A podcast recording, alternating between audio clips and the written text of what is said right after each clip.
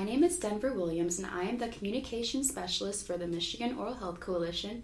Today I am here with Ellen Sugrue Hyman and Emily Henderson. Hi, I'm Ellen Sugrue Hyman. I'm the Executive Director of the Michigan Oral Health Coalition. Our mission is to equitably optimize oral health for all Michiganders, and we are a coalition of organizations. Um, so we include um, provider organizations like the Michigan Dental Association and the Hygienist Association, um, third party payers or insurance companies, health departments, other advocacy organizations. We also have several local oral health coalitions that do work throughout the state. Um, and we work on a number of um, public policy issues related to oral health. And I'm going to hand it over to Emily, who um, works for McCall Hamilton. Thanks for having me today. Uh, I'm Emily Henderson. I am a government affairs consultant at McCall Hamilton. Um, we are a uh, multi client lobbying firm in Lansing, Michigan. And aside from my work with Ellen at the Oral Health Coalition, I also work with other uh, health and human services groups, um, nonprofits, uh, and then provider and patient advocacy organizations. So, my first question for you, Ellen, is what is the history of adult Medicaid dental? So, dental is one benefit that is optional for states to provide to people who are eligible for, for Medicaid. So, my first experience with um, adult Medicaid dental was when I worked for a disability organization, and the state of Michigan actually uh, cut the dental benefit um, due to budget concerns, and that happened a couple of times. And it was reinstated, I, I believe, in about uh, 2011. But the challenge we've had with um, adult dental, in addition to the fact that it's optional benefit, is that um, the services were really limited in adult Medicaid dental. So a lot of the restorative care that many people are familiar with, things like root canals and crowns, weren't covered. And also, um, despite being in, in addition to being cut a couple of times, um, the rates were never raised. So the rates were originally set in the early 1990s and they hadn't been raised, which caused many dentists not to take um, patients who had adult Medicaid dental.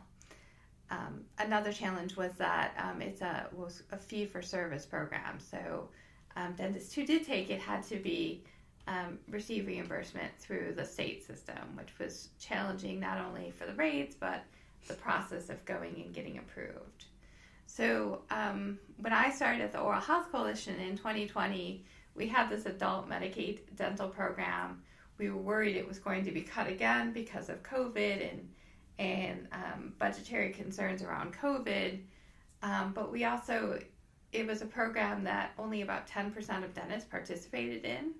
So it was very difficult for um, people who had the benefit to get the services that were covered.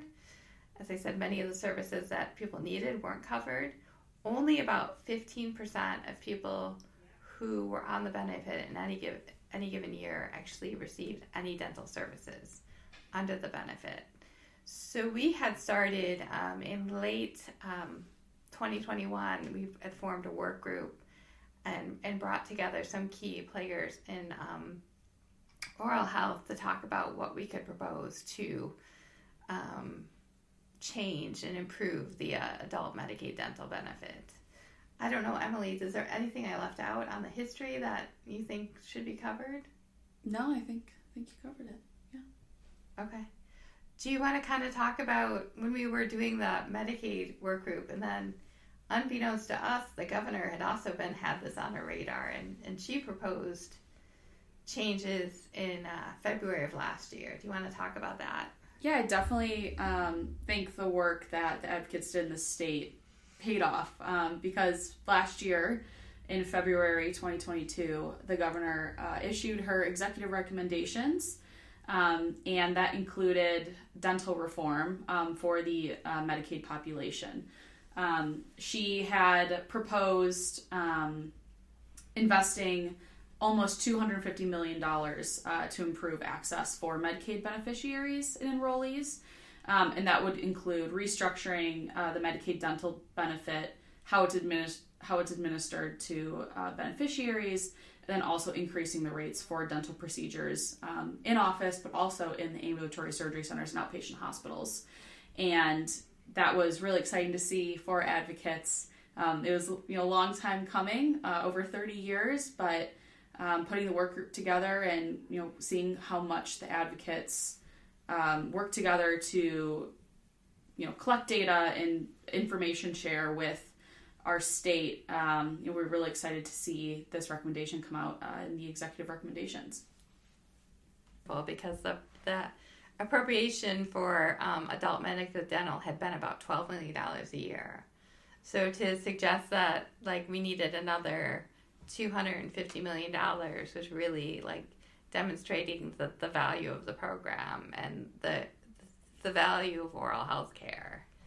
Um, there have been research that correlated um, good oral health care and access to dental services, um, or I should say the reverse of that. So, lack of access to good oral health care is correlated with heart disease and, and diabetes. So, we really felt that if we've got improved access to oral health care, we might see a decline in uh, heart disease and, and diabetes, and, and certainly the impacts of that. The heart disease is the number one killer in Michigan every year.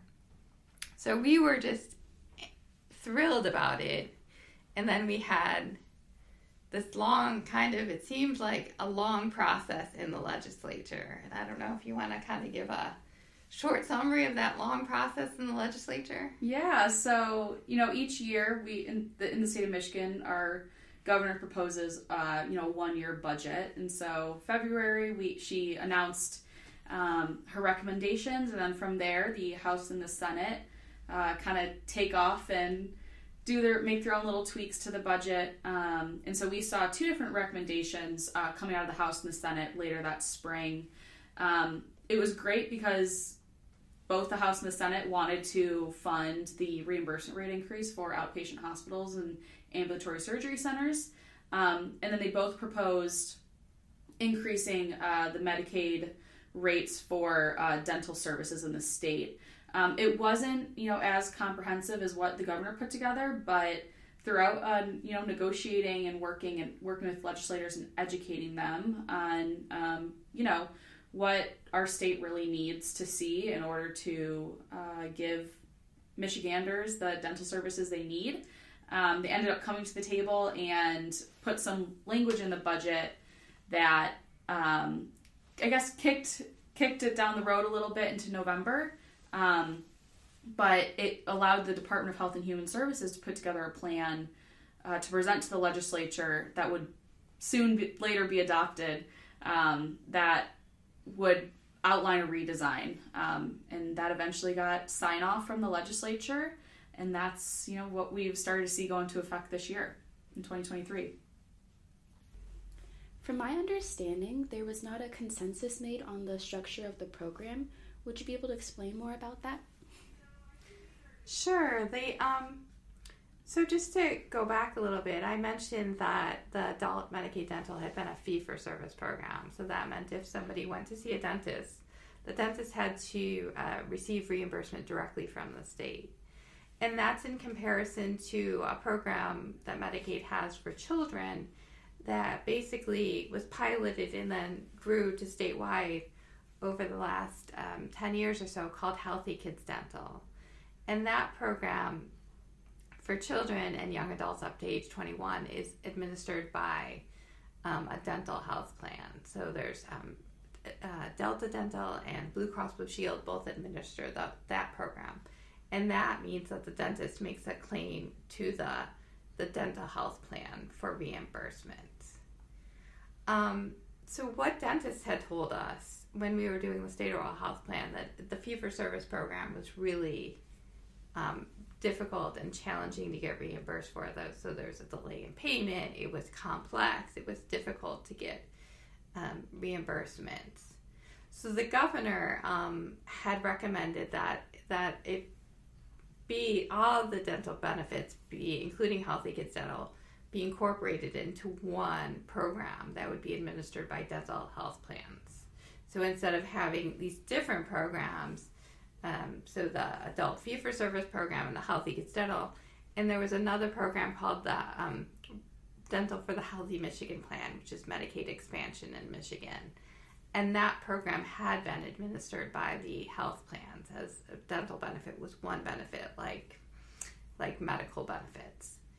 Um, and to incorporate all those into one Medicaid dental plan that would be administered by probably more than one dental health plan. Um, so we supported that because I said I would support really any delivery method that would get more funding into Medicaid. I kind of joke that like if they said that governor had proposed to like have it delivery by squirrels, I would have said great. Because it came became kind of political in that there was like are we going to do it by the dental health plan or is it something that is just going to be another benefit under the Medicaid health plan? And so there were some people that said they supported one or the other, and I was just trying to say we support any any mechanism that gets more funding to Medicaid because what we want to do is optimize oral health for all Michiganders. Um, so I think that's where the legislature kind of got stuck in when they were trying to finish the budget in June of they kept hearing from different entities like this is the best plan or this is the best plan. I don't know if you like were privy to any conversations with the legislators at the end of the budget cycle where they were like trying to debate which is better. Because they they eventually said like no, we're going to let the department decide on this. I think there's a lot of data collection that they were that was being given to the legislature, and you know I think it's a great opportunity for the department to really sit down and take more time throughout the summer months to uh, put a proposal together that encompassed every ask that most people that all the advocates wanted. And i think that definitely was shown um, when we got to november and had a comprehensive plan put in front of us so do you, Emily? Can you kind of share what that what was in that plan that the Department of Health and Human Services put together? Yeah, absolutely. So um, you know, fiscal year in the state starts October one. So um, by the time the budget was signed, the Department of Health and Human Services had until November 1st to submit a redesign plan to the legislature. So they proposed integrating the adult dental benefit uh, into a state contract. Um, that state contract is administered uh, by the Medicaid health plans. Um, and then within that contract, they would be tying performance measures uh, into this new benefit. So they had big uh, four recommendations um, to uh, that they proposed to the legislature. Um, so the first one was increasing the reimbursement rate for providers. Um, that's that was a big issue. I think that um, was noted is that uh, reimbursement rates were very low for the services uh, for the Medicaid population. Uh, the second one was to improve access and provider participation. Um, so, getting more dentists to take Medicaid beneficiaries and treat them. Um, the third one is enhanced care coordination. So, um, getting a better, you know, having more uh, coordinated efforts or having uh, dental specific care coordination requirements with the health plan contracts. Um, and then there's also some other, you know, smaller pieces in there like um, leveraging, you know, medical transportation that already exists with the health plans and getting individuals to their dentist dental appointments. Um, and then the last one was offering a robust benefit package. So expanding what benefits are available to Medicaid beneficiaries, uh, like sealants, root canals, crowns, dentures, all of these items were presented to the legislature. Um, and they had 30 days to consider this uh, broader recommendation. Um, and you know, November 30th rolled around, and they didn't have any changes or edits, and so we saw this uh, redesign go into effect. That was kind of interesting to me that the way they wrote it was that the department had until November 1st to put a plan, and then the plan would go into effect automatically after 30 days unless both the House and the Senate Appropriations Committees voted against it. Correct. And so they didn't do anything. They didn't vote for it, they didn't vote against it, they just didn't take it up. They just kind of let it go into effect. Yep. Yeah, November 30th came around and it you know wasn't considered. So um, I think our advocates were very happy. Um, you know, in conversation with legislators, they were I think they're also feeling pretty good about what was presented to them. So one of the things that we really liked about the plan was it talked about um, average commercial rates, having a hundred the rates for each service be hundred percent of average commercial rates. And so they actually came out with a, a whole list of services and the rates for each of those services. Um, I don't remember if it was the end of December or the beginning of January, but we had had a partner who had put together a list of the rates for the fee for service program and the Healthy Kids Dental program in other and dental in other states, so Medicaid dental in other states. So we had a good idea of what the rates should be. And when the rates came out, we actually did the comparison with the chart we had, and and the rates were really good. So um, a lot of the rates had almost uh, doubled. Oh, so that was really good. And I my understanding is, correct me if I'm wrong, Emily, that these these rates are going to be indexed every year. Correct. They'll be they'll reevaluate those rates uh, to make sure they're finding 100 percent of those average commercial rates. So um, so we should re- never be in the position where we're, the rates are 30 years old again. I think that's the hope. that's the plan.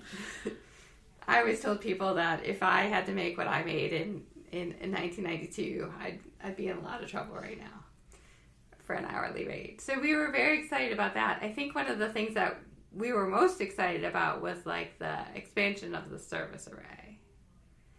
So prior to, I mentioned that like things like root canals and um, and crowns weren't covered under the previous um, the fee for service program, and now they are covered um, which is wonderful. The other thing that we really cared about and that our partners really cared about was periodontal care. And I am not a dentist or a dental professional, so when I talk about periodontal care, I'm like talking about like I have using my fingers this much knowledge about it.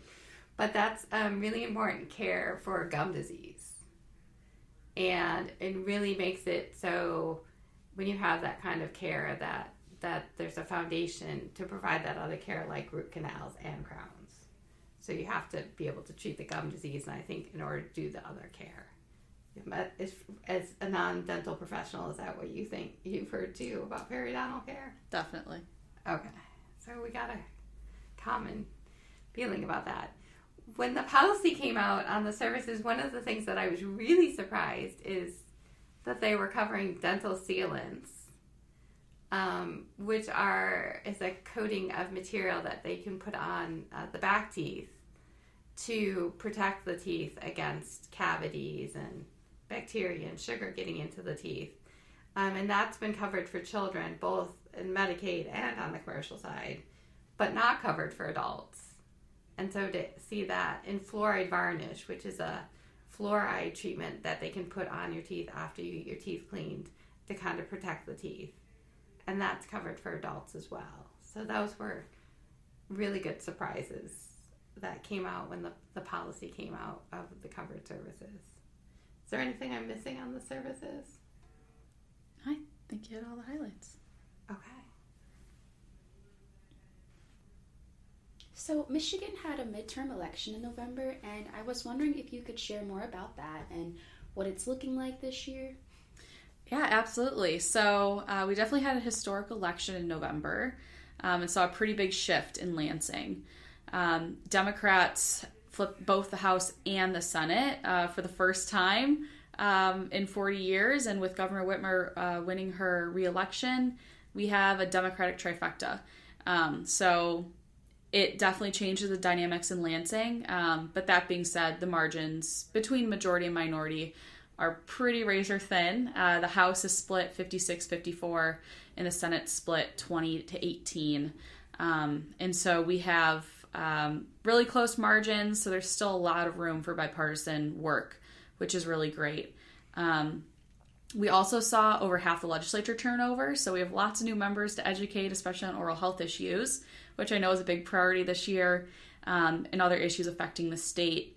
Um, something that did change in November um, is that Proposal 1 passed. Proposal 1 uh, changed term limits in the state. So currently, um, or I guess this past year, uh, before term limits passed, House members were capped at three two year terms of service, and then senators were capped at two four year uh, terms. So that is a total of 14 years you, someone could serve in the legislature. Uh, but proposal one uh, actually lessened the total years of service to 12 years, but all, all 12 years could be served in one chamber. So we have a really unique opportunity moving forward um, where we can really identify oral health advocates in the House and the Senate and have those long term, um, you know, advocates and work with them on oral health issues and continue to educate them and their members. Um, you know, and we're going to see lots of things change. I'm sure we're going to see lots of priorities come to fruition and have those um, those advocates that can really serve in their seat, serving their constituents and focusing on issues for the long term.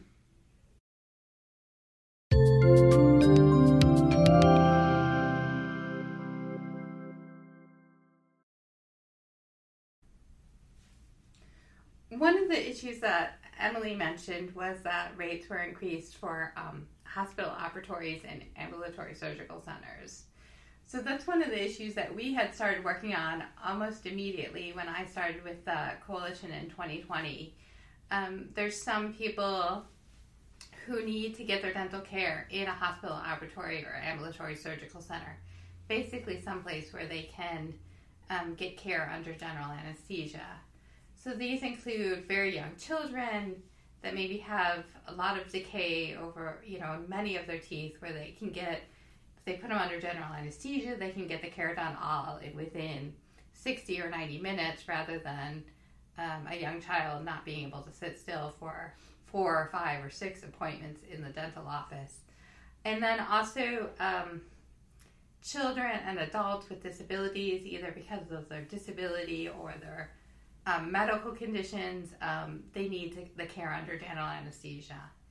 And what had happened was the rates for that were so low that Emily used to like to say that that basically cost paid to c- clean the room after the procedure.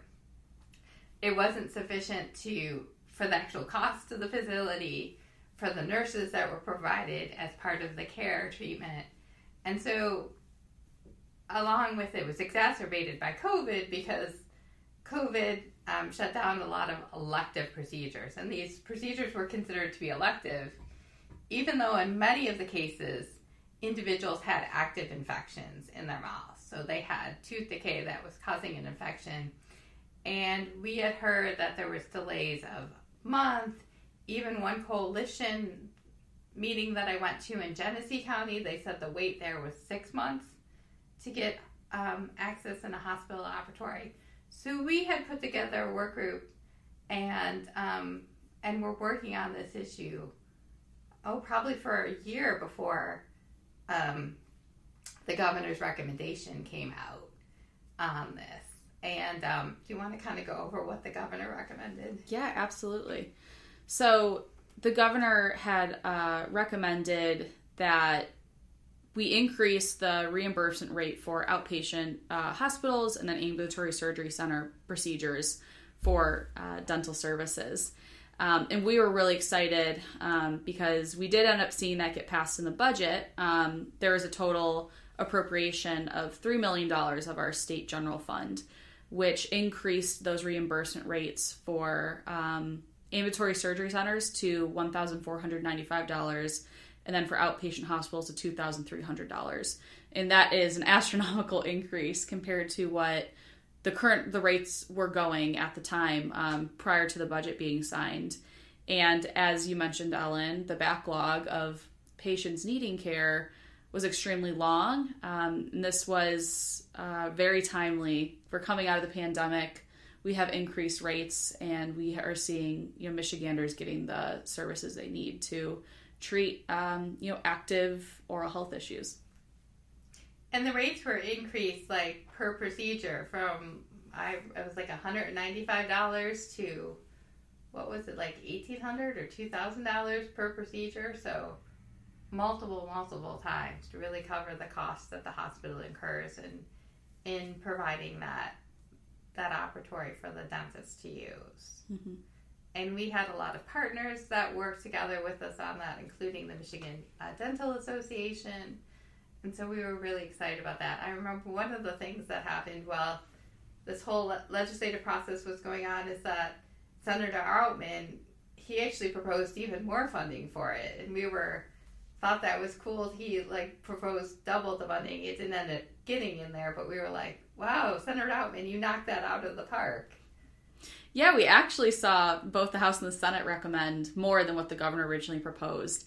Um, and you know, I think after looking at it with fiscal analysts, you know, that number was ultimately changed in the end, and we had a different outcome. But it was really awesome to see the bipartisan support in the legislators that recognized the oral health issues in our state and wanted to support the ask of the coalition.